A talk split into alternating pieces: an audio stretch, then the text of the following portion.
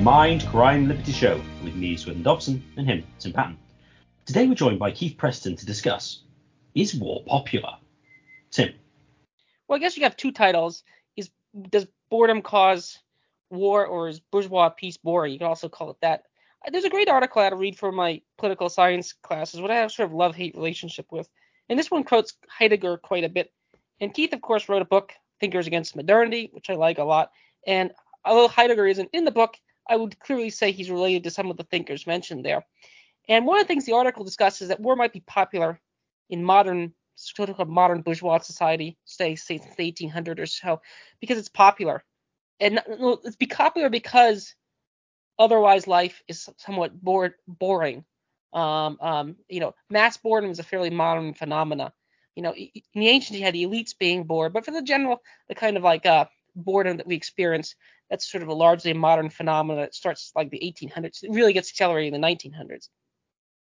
Um, there are arguments which made that, that like elites are insulated, so they they like wars because they can treat their people. They don't really have the effects.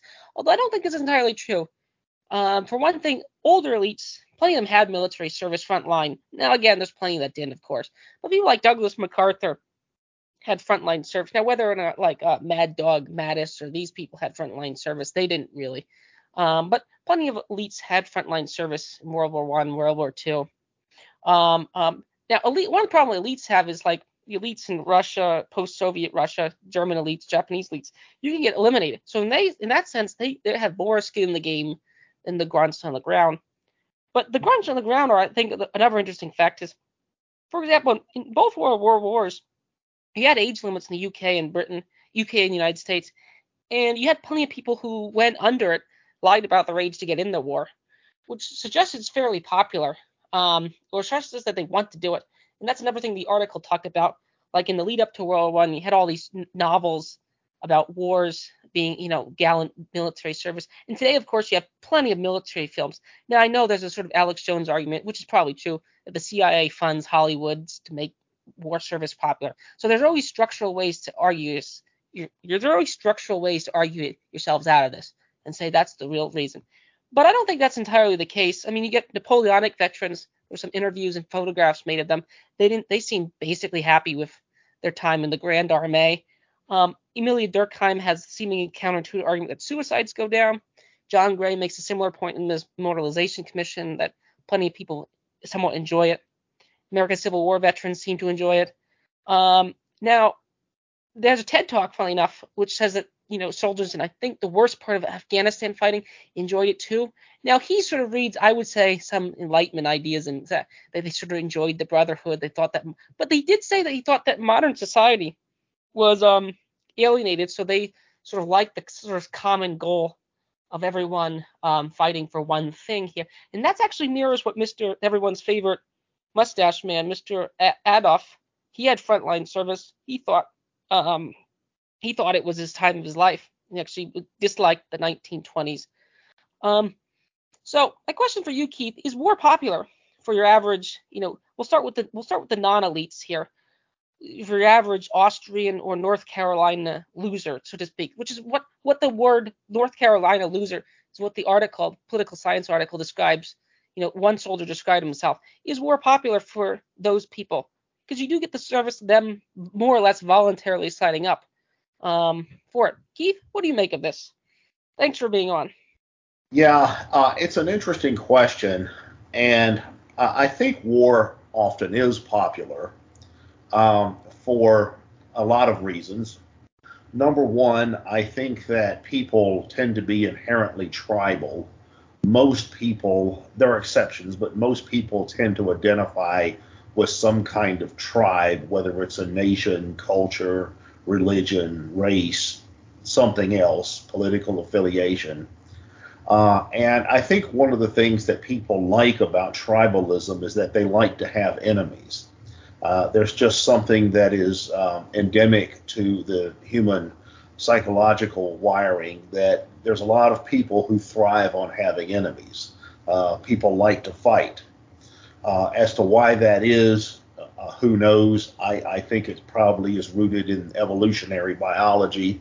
Uh, you know, for for the species, um, for the human species to survive and evolve over time, Uh, it had to develop a, a, a, survival instinct, and it had to um, have a sense of outgroup enmity with things that threatened the uh, survival of the species. So I think we'd have to look to evolutionary psychologists probably to understand why this is. Um, but it does seem that people do like to be affiliated with some kind of tribe. They do like to have enemies of their tribe to fight with, you know, for whatever reason. Um, one of the things about modern societies that we lack is that we don't really have the sense of tribalism that you find in more traditional societies. Uh, if you look at pre modern societies, uh, most people identified heavily with some kind of collective, usually their extended family, their clan, their tribe, uh, their their sense of place, their religion, uh, you know, whatever monarch they were ruled by or whatever. Um, and that gave people, I think, a sense of belonging, a sense of security, a sense of identity. And one of the things that a lot of critics of modernity, a lot of the more, I guess you could say, reactionary or maybe conservative critique critics of modernity, and I, as Tim mentioned, I wrote a book about this once. One of the things that they criticize is that they say that in modernity, people have things too easy, that, that life is not a struggle. And when life is not a struggle, it makes people soft. It undermines human aspirations. Uh, it undermines the striving for excellence. Uh, it undermines uh, characteristics like nobility and heroism and and all of that kind of thing as well. And a lot of the enthusiasm for a lot of that a lot of people have for war seems to be rooted in that. They seem to view war, uh, combat, conflict as something that provides them with a sense of purpose, a sense of meaning, uh, a sense of of uh, heroism, um, a sense of outgroup enmity. Um, you know, we, again, we can speculate on the reasons why that is, but it does seem to be uh, something that meets a certain psychological need that a lot of people seem to have. Uh, you know, having lived my entire life where I've always been opposed to war and uh, aggressive warfare and things like that, one thing that I've always been personally dismayed by is that whenever there's a war, although it's getting to be less like that now, but whenever there's a war, opinion polls show that public sympathy for war shoots up to 85% or something like that. Um, and, you know, I think that there's just something about people that people just like to fight. I'll, I'll, I'll particularly when combativeness is framed as some kind of as part of some kind of moral narrative, as, as some kind of Manichaean dualism. Um, you know, for instance, I remember uh, when the first Gulf War happened back in 1991. Uh, opinion polls showed here in the United States that something like 85% of Americans were in favor of it, or at least when the war started. Before that, it had only been about 50%. Then, when the fighting actually started, it shot up to about 85%. I guess everybody got excited by the actual fighting. But um, you know, and, and and I think that one of the reasons for that is that it was framed in, as this moral narrative where Saddam Hussein is like this bad guy and he did this bad thing by attacking Kuwait. You know, of course, there was never any effort whatsoever to by most people to understand the backstory to that or the context of what that in in terms of why that happened. Uh, but people just like to uh, frame it in terms of this, you know, good versus evil narrative. Uh, and what it reminded me of at the time was uh, when I was a kid in the 70s, I was a big fan of professional wrestling, and this was back during the kayfabe era, where the promoters of professional wrestling really tried to make you believe it. Nowadays, they more or less let you know that it's just a show. But back in those days, they tried to sell it as a real sport and and they, but they would uh, frame it as this good versus evil contest. You know, you'd have the face character, the good guy, and the heel character, the bad guy, and people really got absorbed in that. You know, I used to go to live professional wrestling matches as a you know as a 12 year old or whatever and you know you would see fans that would try to crawl in the ring to fight the bad guy and things like that i mean that's how absorbed people would get in this stuff and i think war functions like that on a you know on a more sophisticated level and on a more serious level obviously uh, it's just something about this kind of uh, combativeness and tribalism fused together with some sort of Manichaean contest of perceived good and perceived evil uh, that that just um, it, provides people with a certain psychological gratification uh, that you know for whatever reason they have an inclination for. Well, that explains that. That's that's very interesting here. As far as the wrestling comments, one of the things I think you have the wrestlers. They used to sort of self-conscious do this. You'll have like characters who you have like uh, Russian characters, and they'll be going up against Hulk Hogan's. I think is a real American. I think it was the things, and you have you face this sort of Russian bad guy. Um, so the the wrestling point I think is very much um, uh, pertinent there. Speaking of that, the mainstream media seems to love wars in general. Um, and this is not. I don't think it's a new thing. This is. I remember did some research about World War One, and the British papers. They my university had a library of them, and they, they loved the, covering every, you know, they had the casualties, how many German, so they had the body counts and things like that. Um, but you know, the uh, when Trump bombed the Syrian airfield, I think one CNN host said he's now my president or something like that. I forget exact line. Um, what do you think explains that? What do you think explains the media? I don't think this is a new phenomenon. I think this is a, a phenomenon that's been going at least 100 years. What explains that? Maybe not the sort of tertiary media like the Max Blumenthal's, Ron Paul's, not maybe not the tertiary ones, but the central ones. They seem they seem to in general like it. What explains that? Is it is it because they're get sell papers? Is it just a simple explanation, or do they get to sell a, a, good narrative? People like a story with a good enemy. What do you think explains the media's love affair with uh, conflict here? I noticed with the Ukraine. I mean, they were sort of almost like it's almost gleefulness when they were, you know, about the NATO uh, uh, no fly zone and things like that. Keith? Well, first of all, we have to consider that the media is part of the ruling class apparatus.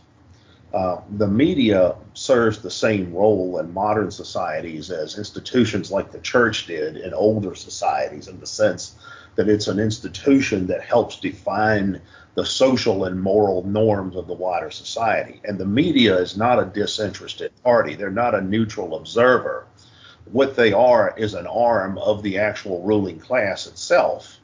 Uh, and you have to look at questions like who owns the media companies, who has the controlling interest in the media uh, companies, what kind of uh, other institutions are they connected to, um, you know, who, whose good graces do they want to remain in. So I, I would argue that the media, their function is to simply uh, generate propaganda on behalf of the state.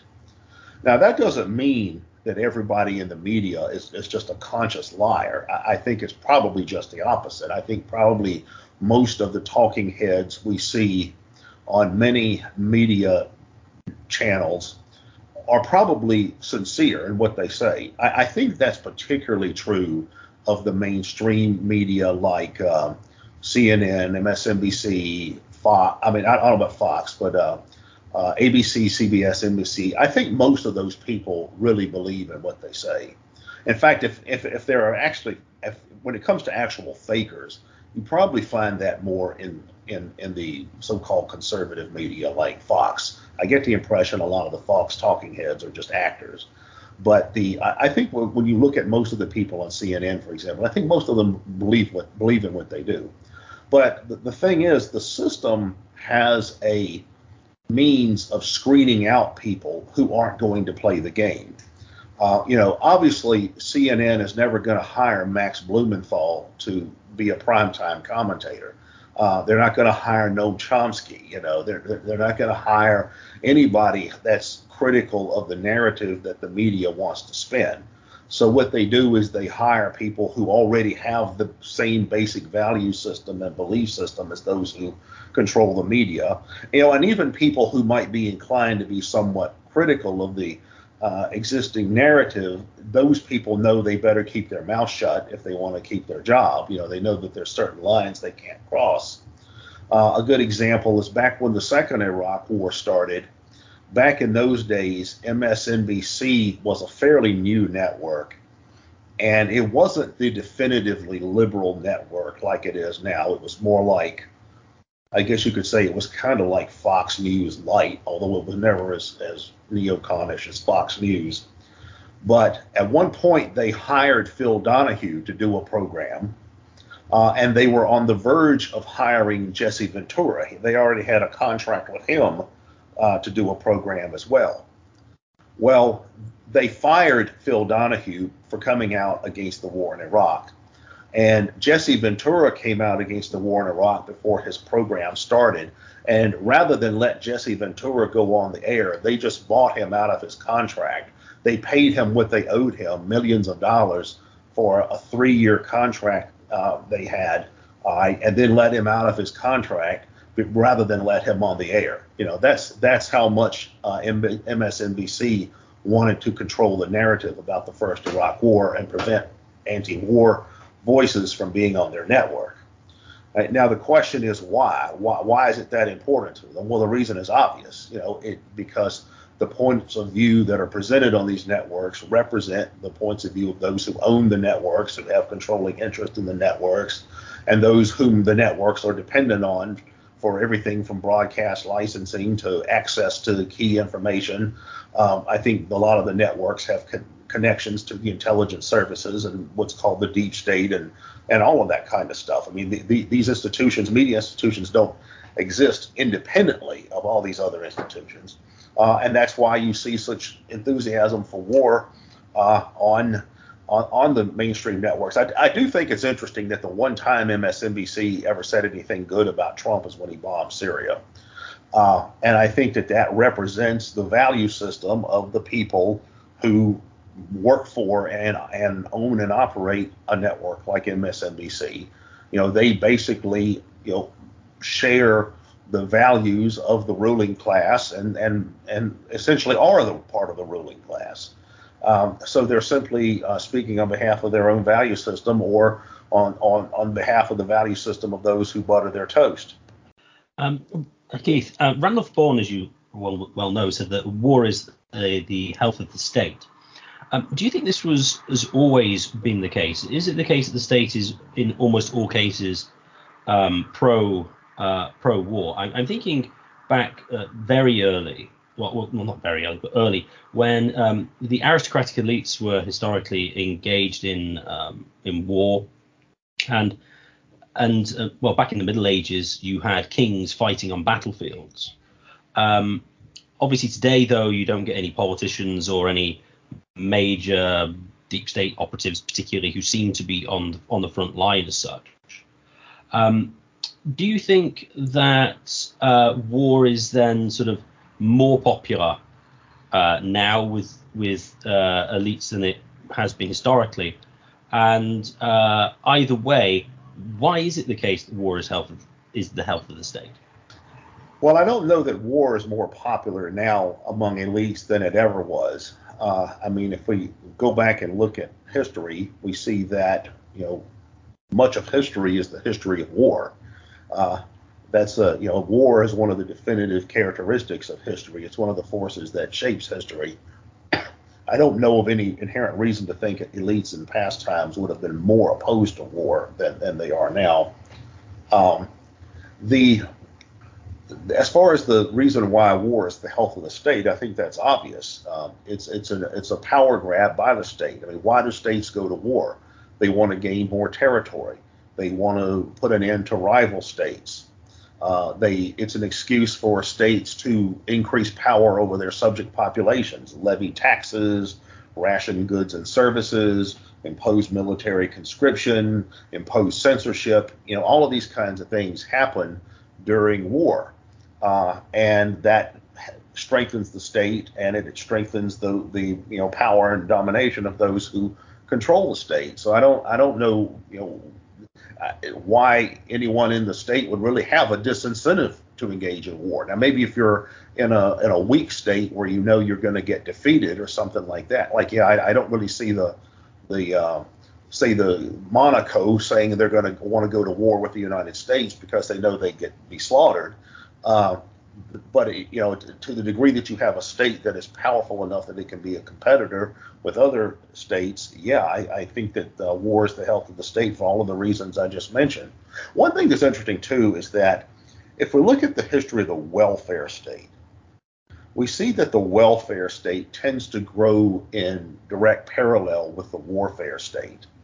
Uh, if we look at uh, American history, we see that the times in which the welfare state expanded to a greater degree uh, or at a more rapid pace, it was usually during wartime or around wartime. For instance, uh, during the Progressive era, we had a, a, a, significant expansion of the welfare state. Uh, this was around the turn of the century, beginning of the 20th century. Uh, and then we also had the Spanish-American War, the Philippine War, and then World War One. And then we had the New Deal and World War II within a decade of each other. Uh, we had the fair deal of Harry Truman going on during the Korean War. We had the Great Society going on during the war in Vietnam. And then during the uh, uh, war on terrorism and wars in Iraq and Afghanistan, uh, we had uh, the expansion of the uh, health of, of, public health care through Medicare Part D and then through Obamacare and things like that. And it just seems that there's a direct correlation between the expansion of the welfare state and the expansion of the warfare state. And I think that uh, all of that serves the same purpose, and all of that is it's a means of empowering the state, and it's also a means of inculcating loyalty to the state uh, in subject populations. You know, like the the, uh, the the message that's being sent is, don't you want to be a good American or a good Englishman or, or whatever?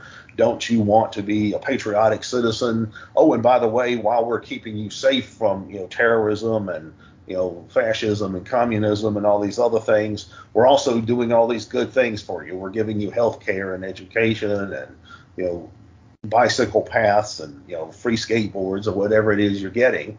Um, and so I think there's a direct correlation between those two. I, I pointed this out to a leftist recently and he said, Yeah, you know, I had noticed that, but I always just thought it was a coincidence that the warfare state and the war- welfare state expand at the same time. Like, no, it's not a coincidence. Yeah, Peter Hitchens and some of the other more uh, paleoconish people make the point that like women only got the right to vote in like France, United States, Germany after World War One. They got sort of in factories, employment, things like that.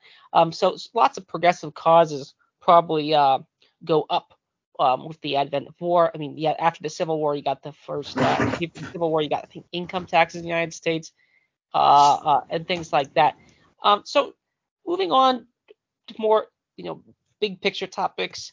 Uh, perpetual peace. Um, this Swithin asked um, if you know if elites in the past were more interested in peace. I would say that elites now are more self seemingly now, now maybe in the Middle Ages they were self-consciously Christian or Muslim or something like that. Um, but but elites now do there is an idea of like since Immanuel Kant of perpetual peace, like you know the United Nations, League of Nations. Uh, this is something that you know you did have the maybe the Congress of Vienna. Um, these are sort of modern institutions that didn't really exist in antiquity or the Middle Ages to the extent they did now. Um, this this impulse, I do think, um, exists now. Uh, you know, we have we have you know states agreeing um, not to fight each other. Now, although you, of course you just say that's just a Pax Americana, or in the previous case, Pax Soviet, Pax Americana, sort of dual Paxes in different parts of the world, and that's probably a more plausible plausible narrative here. But you but, but on the other hand, in the peripheral regions, you do see in the past 70 years maybe the great powers haven't been at war um, directly, but in the periphery, you've had lots of lots of wars. Like uh, you know, the, as Niall Ferguson would say, the war of the war of the third worlds, war. You know, you don't have wars there. So in those areas, wars haven't got out. Of anything, you know, they they may have increased. Now you could always say they're interventionists. The first are the offshore, in the same way factories get offshore. Wars seem to get offshore to places like Syria, places like Afghanistan. Um, but perpetual peace um, is perpetual peace you know, for the elites themselves. Is that a would you say that's a modern idea here? And and what are the implications here? Like let let's say let's say if if we if if uh you know there is no more war in Syria, if there is no more, I can sort of imagine that. Um, do you you think that's you think that's you think it's plausible here? Do you think there's a sort of demand? You think there's a demand a pop, a popular demand for wars? You sort of opened up saying that's you know people states like enemies, groups of people like enemies. Seems like there is a popular demand for war. Um, and this is this is one of the ways in which I think you know the sort of Wilsonian dream, which I think the Marxists in a backhanded way at least buy into it because uh, I, I remember reading a Leninist saying that like the you know the um the the, the uh, they sh- instead of fighting each other they should the, the soldiers of Germany soldiers of Russia should uh, uh, uh unite in a, a, trade union against the war. I think that might have been an anti-war. Uh, that might be Luxemburg who said that. I forget exactly who said that. Um, but there does seem to be there does seem to be popularity here, and perpetual peace at times seems imposed from the top, like at the Congress of Vienna.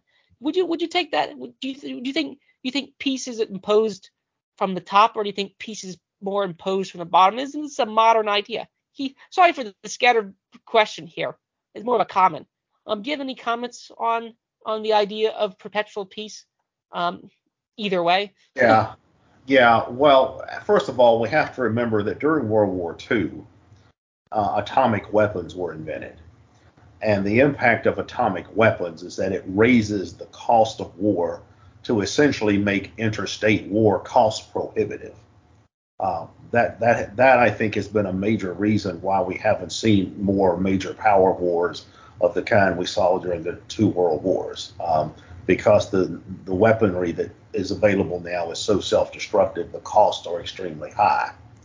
Now, obviously, another reason for um, the decline in warfare in the 20th century, the latter part of the 20th century, was, as you said, Pax Americana. Right? Uh, you know, the United States essentially played the same role in the world as Rome, as ancient Rome, uh, in the sense of being a kind of Hobbesian leviathan that's you know keeping the peace uh, in terms of major power warfare. And for a time, you had the Soviet, um, pop, Sovietus, or whatever it would be called, um, as well. Um, at the same time, you know, the American state was also itself very warlike. I mean, if you look at the uh, record of American military interventions during the Cold War and post-Cold War period, you know, I mean, how many countries have there been that the United States did not invade or subvert or engineer a coup in or subsidize an insurgency in or, or, or prop up a puppet, puppet ruler or something like that. You know, I mean, the, the number of countries where the United States did that probably reaches into the hundreds. Um, so, um, you know, we, we did have the United States as this kind of Pax, uh, Americana uh, in the, during the second half of the 20th century on into the early 21st century, and only in the last few years has it started has that started to decline, and you know now we're moving in more into a multipolar world like we had prior to World War One. Um, but I think, though, in the case of the United States, I think that the Vietnam War was an extremely pivotal time period. Um, I've often said that the anti-Vietnam War movement is probably one of the most important movements in American history. Uh, and the reason I say that is because it had the effect of delegitimizing imperialist war uh, in the eyes of ordinary Americans um, in a way that you wouldn't have seen before. Um, the long-standing impact of the Vietnam War on American culture, even now, 50 plus years later, 50, 60 years later, is that Americans typically will not accept international warfare if there's any cost to themselves. Uh, you know, nowadays the draft is politically impossible. There's very limited support for the draft. The draft hasn't existed since Vietnam. Um, Americans would never stand for any special war taxes or war rationing and the things that were commonplace, say during World War One or World War Two. Uh, and even and Americans will not accept casualties on their own side. I remember um, in when Iraq and Afghanistan were going on, you know, once the casualty level got to be about a thousand Americans, Americans were saying, "Oh no, you know, this has gone too far. You know, this is a quagmire. Maybe this is a bad idea." I mean, a thousand casualties was nothing. You know, I mean, the United States had something like 400,000 deaths in World War II, and, and, and that was nothing compared to most of the other participants in World War II. Um, so and and to add that, the U.S. population is double what it was in World War II. So as a percentage, that's even higher. Yeah, yeah, and I and I think the reason for that is that uh, part of it, I think, ironically, had to do with the role of the media in the Vietnam War. I mean, I was a little kid during the Vietnam War, and I remember sitting at the dinner table with my parents watching the Vietnam War on TV. And I think people got to see for the first time what war was really like. Uh, and I think that had the effect of turning a lot of people against it. In fact, that's one reason now why the Pentagon has so many restrictions on access of the media to combat zones and things like that, uh, because they know the effect that it has on, on public opinion. Um, so I think that also, starting in the 1960s, for the first time in history, we had post scarcity societies. Like if we go back and look at the old left, the left as it was before World War II, what was the old left worried about? It was the labor left. They were worried about bread and butter issues, economics. If we look at the left that came out of the post-war era, era, what were they worried about? Well, they could have cared less about economics. They were worried about you know, civil rights, gay rights, women's rights, environmentalism, and opposition to the Vietnam War. Right, so the, the point being is that when you live in a post scarcity society where most people have bread and butter, um, then you can start worrying about other issues. Um, and I think for the you had a lot of people in the 1960s and 70s who, for the first time in history, had lived in a relatively affluent society. I think the United States was a society during that time period that for the first time in history we had a, a working class that could live like an upper middle class. And when people start living comfortably, they started they start uh, thinking about other things. They start thinking, well, you know, why should we go to war and fight on behalf of the state? You know, why why should I want to get killed in Vietnam or Afghanistan or Iraq or somewhere like that? Uh, I think that that's one of the effects that that you know the, the circumstances of that time period had. Uh, but I do think though that it, it, it, that doesn't do away with the human psychological proclivity for tribalism, for uh, you know for outgroup enmity, uh, for the the appeal that Manichaean moral narratives have, and I think the way that the ruling class has has responded to that is they have more or less tried to make war into a video game. Uh, I, I, noticed that during the first Gulf War back in the early 90s. You know, they would show the uh, footage of the missile attacks on CNN, and you know, they they would just sort of framed it like it was a video game or something like that. Uh, and that's kind of how they sell it now. Like I've you know I've talked to people who are military veterans and combat veterans about this, and they say in the U.S. military now that most of the heavy lifting is done by the special forces, you know, the very elite special units, or by foreign troops, or by mercenaries like the um, Blackwater or whatever it's called now, Academi. You know, those are the people that do the real fighting, or it's done with technology. It's done with drones and, and that kind of stuff. Uh, whereas, like a friend of mine who's a, a, veteran told me, he said most of the military is just a combination of welfare, affirmative action, and make work, a jobs program rolled into one. You know, meaning most people in the military are not actual soldiers; they're just workers, basically, laborers. Uh, and, I, and, that seems to be how the uh, ruling class has responded to some of these changes in culture, in the sense that they've just sort of reinvented uh, war as a, a, as a video game and framed it as kind of a cartoon in terms of, of how it's sold to the public. Keith, do you think that the uh, media uh, was um, was trying to be pro-war in the 1970s and 60s with Vietnam uh, and failed, or did you, or was there actually a sort of relative, you would say, a relatively mainstream opposition to um, to the war? And if so, why was that the case rather than um, supporting wars such as uh, Korea, World War II, um, Gulf War, etc.? W- what might account for that? uh, difference if that difference exists. Yeah, that's really interesting because you did have anti-war movements during certainly the First World War, uh, leading up to World War II, uh, during Korea somewhat, but it, you never had the kind of explosive anti-war movement during that time period that you had during the 1960s uh, with Vietnam. And I think that you know there were a lot of things that contributed to that. One of them was the changes in uh, the wider in, in American society that you had at the time, where for the first time you had an affluent, you know, relatively affluent society, and people had time to start thinking about other things. Uh, I also think television uh, was a big thing. Vietnam War was really the first war that was ever on television, and I think people uh, got to see a glimpse of what war was like from television that they didn't get from, say, the old newsreels and that kind of thing from uh, the the previous wars. So you know the, the, the technological changes, the um, the uh, economic development that came in the post-war era, I think, fed into anti-war sentiment. Uh, as far as the media, uh, it, you know, the right-wing war hawks will always say the media is biased against them. You know, I, that's they, they, I've been hearing that my entire life.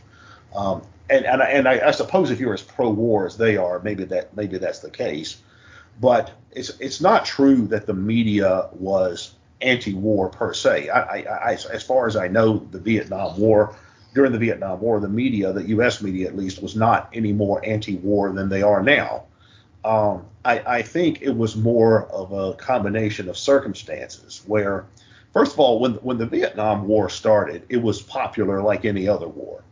Uh, after the Gulf of Tonkin incident, there was a, a war a war vote taken. The Gulf of Tonkin resolution was taken in Congress. In all of Congress, 535 people, there were two people that voted against it. There was one senator from Oregon and one from Alaska that voted against it. You know, just like when uh, uh, after September 11th, when the war vote was taken, there was one person, Barbara Lee, a, a congresswoman from Oakland, uh, voted against it. And then it was like that during World War One and World War Two. In both of those wars, the the uh, the the, the, the uh, one person in Congress that voted against it was Jeannette Rankin, and she was the first woman to ever be elected to Congress. But um, so you know, it was the same kind of situation with Vietnam. Um, but I think that what happened with Vietnam is that it became a losing war. Uh, you know, I think you know the United States got involved in that war, and and within a couple of years, it was obvious that the war was not going too well, and there were a lot of casualties. About 250 Americans were killed every week, uh, which is a lot compared to the the, the more recent wars. It, it's not as many as say the I mean as uh, World War II and and the First World War, uh, but it was still a lot of people getting killed. You know, so you had a lot of people that looked at it like, hey, you know, what's this about? Is this really worth doing? And I think that fueled the anti-war movement. now, one thing about the anti-war movement of the 60s is that because the Americans were fighting the North Vietnamese and the Viet Cong, you had a lot of pro-communism sympathies among the anti-war movement. Like the early anti-war movement, as far as the Vietnam War, was led basically by a coalition of peace churches like the Quakers and Mennonites and people like that, and the the, the Communist Party and the and the other leftist uh, Marxist leaning groups who sympathized with the Vietnamese. I mean, with the with the North Vietnamese and the Viet Cong. Right. So, and I think that was true of a lot of the anti-war movement of the Cold War period. Anyway, it was more pro-communism than anti-war. I mean, it may have had a positive effect from my viewpoint, but that's still where it was coming from. Um, so I think that all of these things converged. You had a you had because the United States were was fighting a leftist government and leftist insurgencies in Vietnam. Leftist elements in the United States started organizing the Vietnam War movement because the war did not go well and lots of Americans were getting killed with no end in sight. The war started becoming unpopular because of the combination of cultural and economic and technological circumstances that converged at the same time that just happened. All those factors together just sort of have, um, made a, a, a, the anti-war movement happen, and that movement, I believe, has had a very long uh, standing impact, uh, and in a way that still endures today. And I think it's something that the ruling class here in the United States is embarrassed by because one thing I've noticed by noticed is that you know nowadays it's fashionable for the elites to memorialize and commemorate all of these figures from the past who were leaders in the rights revolutions. Like we have a Martin Luther King national holiday. He's considered a national icon. You know, he's like the second George Washington. Uh, and then we have, you know, uh, champions of women's rights, you know, Gloria Steinem or or uh, uh, Betty Friedan or people like that, or or gay rights leaders, Harvey Milk, you know, the, the Stonewall Rebellion. All of these things are, you know, either de jure or de facto national holidays or national icons. But we don't really have anything like that for the anti-Vietnam War movement. You know, we don't really have um, uh, statues of, say, Abbie Hoffman or Tom Hayden or David Dellinger or Dr. Benjamin Spock or any of the other people who were leading figures in the in the anti-war movement. Um, in fact, even when you see stuff like that in pop culture, like I know several movies have been made about the Chicago conspiracy trial, and the way that they present all that is is, is historically un, inaccurate. You know, they they water it down to make it look like the Chicago Seven defendants were really just, you know, if they were here today, they would they would just be good MSNBC liberals, you know, uh, they would just be good Democrats. Uh, in reality, they were they were trying to uh, they were rioting against the Democratic Party and trying to overthrow a government led by the Democratic Party. So uh, so I think that the ruling class views all of that as being somewhat embarrassing, and I think that the ruling class strategy for selling war uh, dramatically changed after that. Do you think, moving on to a highly, highly, highly unlikely uh, direct military con- confrontation with Russia, how popular would you think such a war would be? Do you think the legacy of Vietnam would make it more a more difficult sell, especially if there was lots of troop losses? Or do you think uh, it, this is nice and easy to sell as a progressive war against the reactionary uh, Russians and sort of play it off as a knockoff version of World War II? Well, yeah, that's a good question. One thing that I am concerned about is that the legacy of the Vietnam War is such that it's it was now so long ago that younger people don't remember it. Uh, and I increasingly on the uh, among younger people, particularly more left-leaning younger people, you see the lack of enthusiasm for the for anti-war sentiment that you once saw. Um, for instance, with this uh, Ukraine thing, you know, it's uh, I know Caleb Maupin, the, the, the Marxist commentator, he talks about how in, in this YouTube in this uh, YouTube phenomena called BreadTube, which is basically all of these left leftist uh, YouTube channels, you know, Vaush and, and Thought Slime and uh, ContraPoints and Destiny, you know, all, all, all of these figures are very, very weak on war. You know, they, have, they, basically have pro-war or at least not anti-war views when it comes to things like Ukraine. Uh, and I know recently in Congress, uh, we had two important votes taken where one of them was about whether or not to send $40 billion to Ukraine. Not a single Democrat voted against that. There were 57 Republicans in the House, and I think 11 in the Senate that voted against that, but not a single Democrat in the House or Senate voted against that.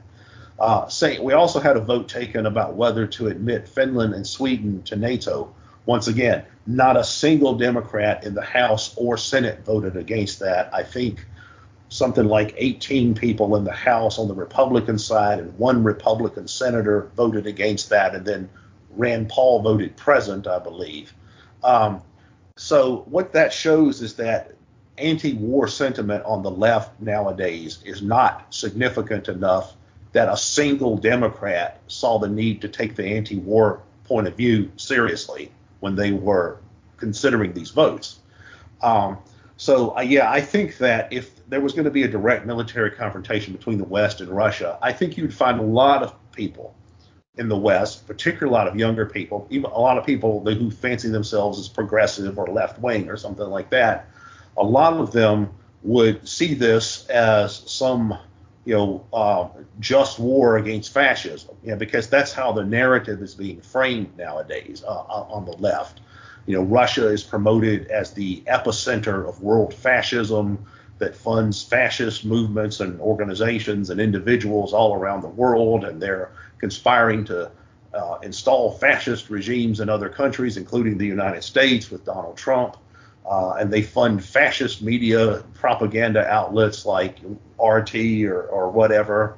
Uh, and you know Russia is the center of uh, the epicenter of world fascism because they don't have gay marriage and the Russians are too religious and too white and too conservative and all of these kinds of things. Which inter- interestingly, you have a lot of these alt-right people who perceive Russia the same way and they like the Russians because of it. I think both of those are really misguided points of view, but uh, um, but yeah, I think initially it would be easy to sell a confrontation with Russia to substantial sectors of the U.S. population. Now, I, obviously, a, a, military engagement between Russia and the United States, or Russia and the West generally, would not go go well. Uh, it would it would be a disaster. It would be a tragedy.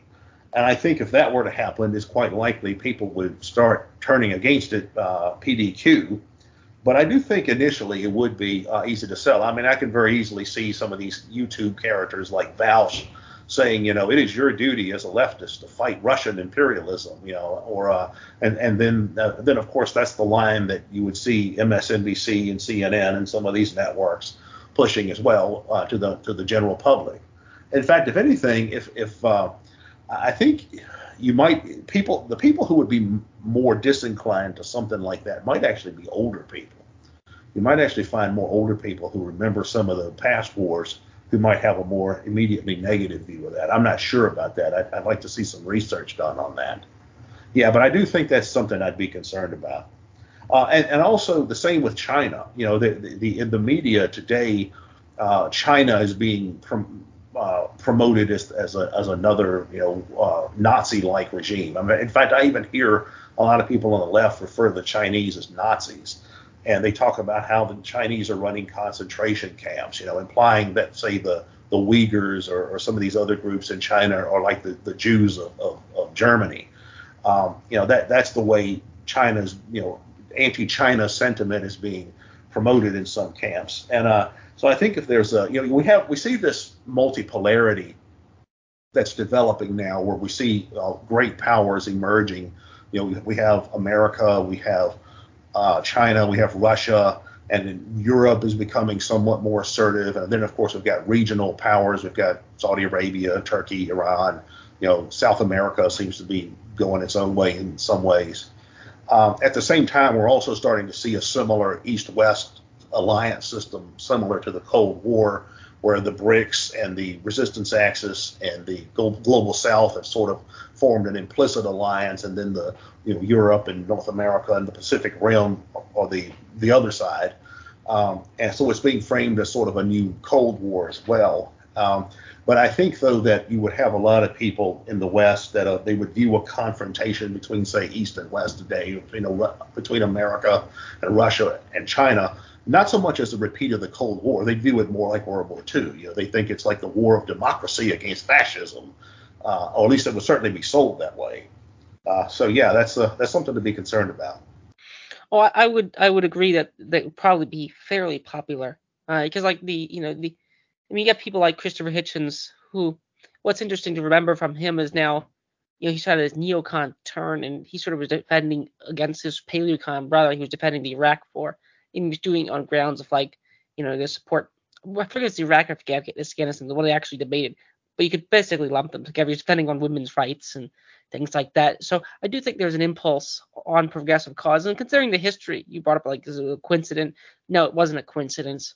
Um, there does, you know, progressive causes. You might, you know, you could easily get Medicare for all, or you know, you could you could shove all sorts of things through in a military bill, just like well, like the COVID bill. You got like lots of other causes there. So there is a sort of desire for that. So so moving on to the final question here you know, what would make war less popular? Uh, very few people want to get their house or a hospital be in a hospital that gets bombed by, you know, an American or for that matter, Russian, Soviet, Japanese. You know, if I, if I do have one criticism of and this sort of shows up uh, some some of the anti-war people will say well you only uh, max blumenthal sometimes gets accused of this it's like you know, would you want the Chinese or the Japanese enforcing the Pacific Ocean? Well, you know, first of all, let's get to that point before we talk about it. It's still more or less a hypothetical. they don't neither of them have a particularly blue water navy to do it. But even if they did, you know, there might be might, there might be argument in favor get sort of competing dictatorships model where you know, maybe maybe it's better if you have you know society different you know different polities that people can move around and they have to compete with each other. There is an argument to be made that it's actually better unipolarity is actually bad and that multipolarity. It's like Iraq. One of the reasons I think the United States could invade Iraq was that they used to be under the Soviet umbrella, um, and now that they're no longer under the Soviet umbrella since the Soviet Union collapsed, you know they they don't have as much strength there. So there is a sort of that that that sort of goes that that sort of goes into the uh, tubes, and even the American buildup with Japan. There's, there's a movie MacArthur, and there was a lot of people that wanted to um more or less enforce a Carthaginian peace on Germany and Japan after the war. Um, but it was funny enough, MacArthur, who was tasked with running them as a dictator, wanted to keep the emperor, wanted to keep the existing elites. I mean, this is sort of much different than like Libya. They they sort of just kept the elites because they're like, we don't want to run this society. We'll just run it through uh, sycophants of, you know. Um, so there's we want to fight the Russians. So there is a having enemies might be a feature, but to make war less popular, uh, what what could be done to make war less popular? As I say, no one wants to have most people, even if you talk about like you know the macho that kind of stuff, you could probably design institutions of like violent combat or like that. You just have games and things like that. You could probably design that. You know, you have extreme sports um, um, and things like that to replicate it. And you do see in bourgeois society, you do see, you know, the rise of like parkour and extreme skateboarding and things like that. Uh, people do, you know, think all sorts of things like that, and particularly men. But you know, there's a lot. Most people seem to lose from wars.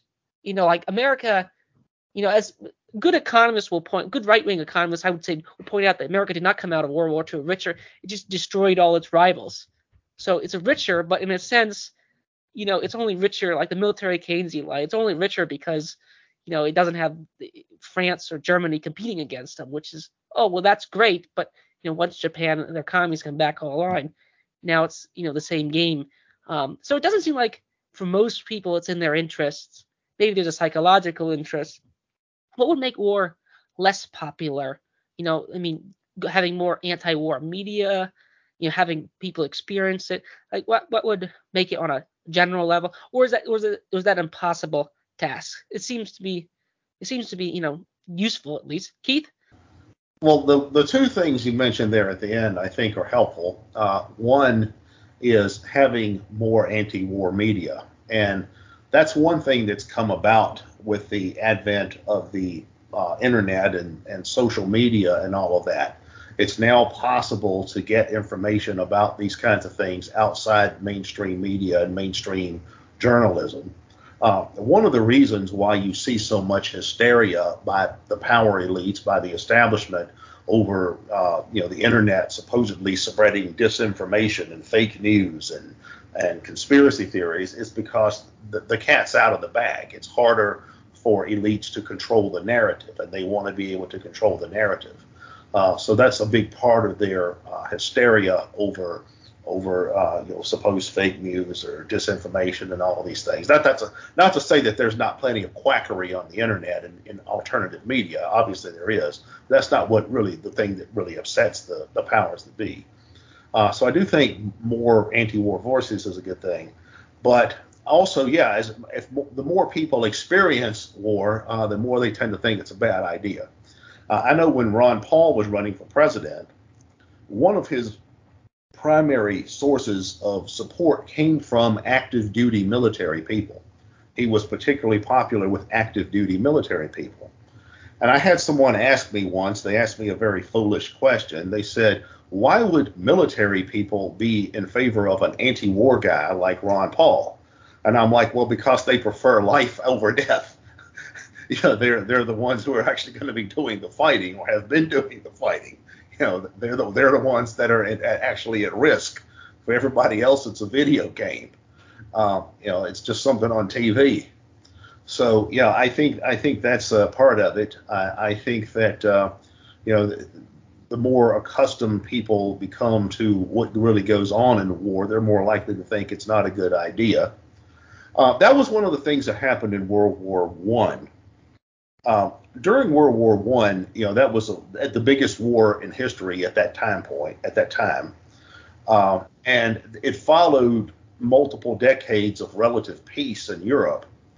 And I think one thing that made a lot of people enthusiastic about World War One is that they really had forgotten what war was like, and not only that, but they weren't prepared for what war was going to be like in the 20th century when you actually had mustard gas and machine guns and and fighter planes and, and all of the kinds of things that developed uh, in the 20th century. So yeah, I think you know a combination of having more anti-war voices and having more people uh, uh, being aware of what really happens in war is a, is a good uh, is a good thing. I mean, I think this helps influence public opinion away from this kind of thing. Thanks for joining us, Keith. It's been very interesting. I'd now just like to thank everyone for listening. If you enjoyed this podcast, please share it with your friends and family and subscribe to us on Podbean on YouTube. The more subscribers we get, the higher we get in the search rankings and the more people can access this material. And if you'd like to contact the show for any reason at all, please contact us at mindcrimelibertyshow at gmail.com. That's mindcrimelibertyshow at gmail.com. Thank you.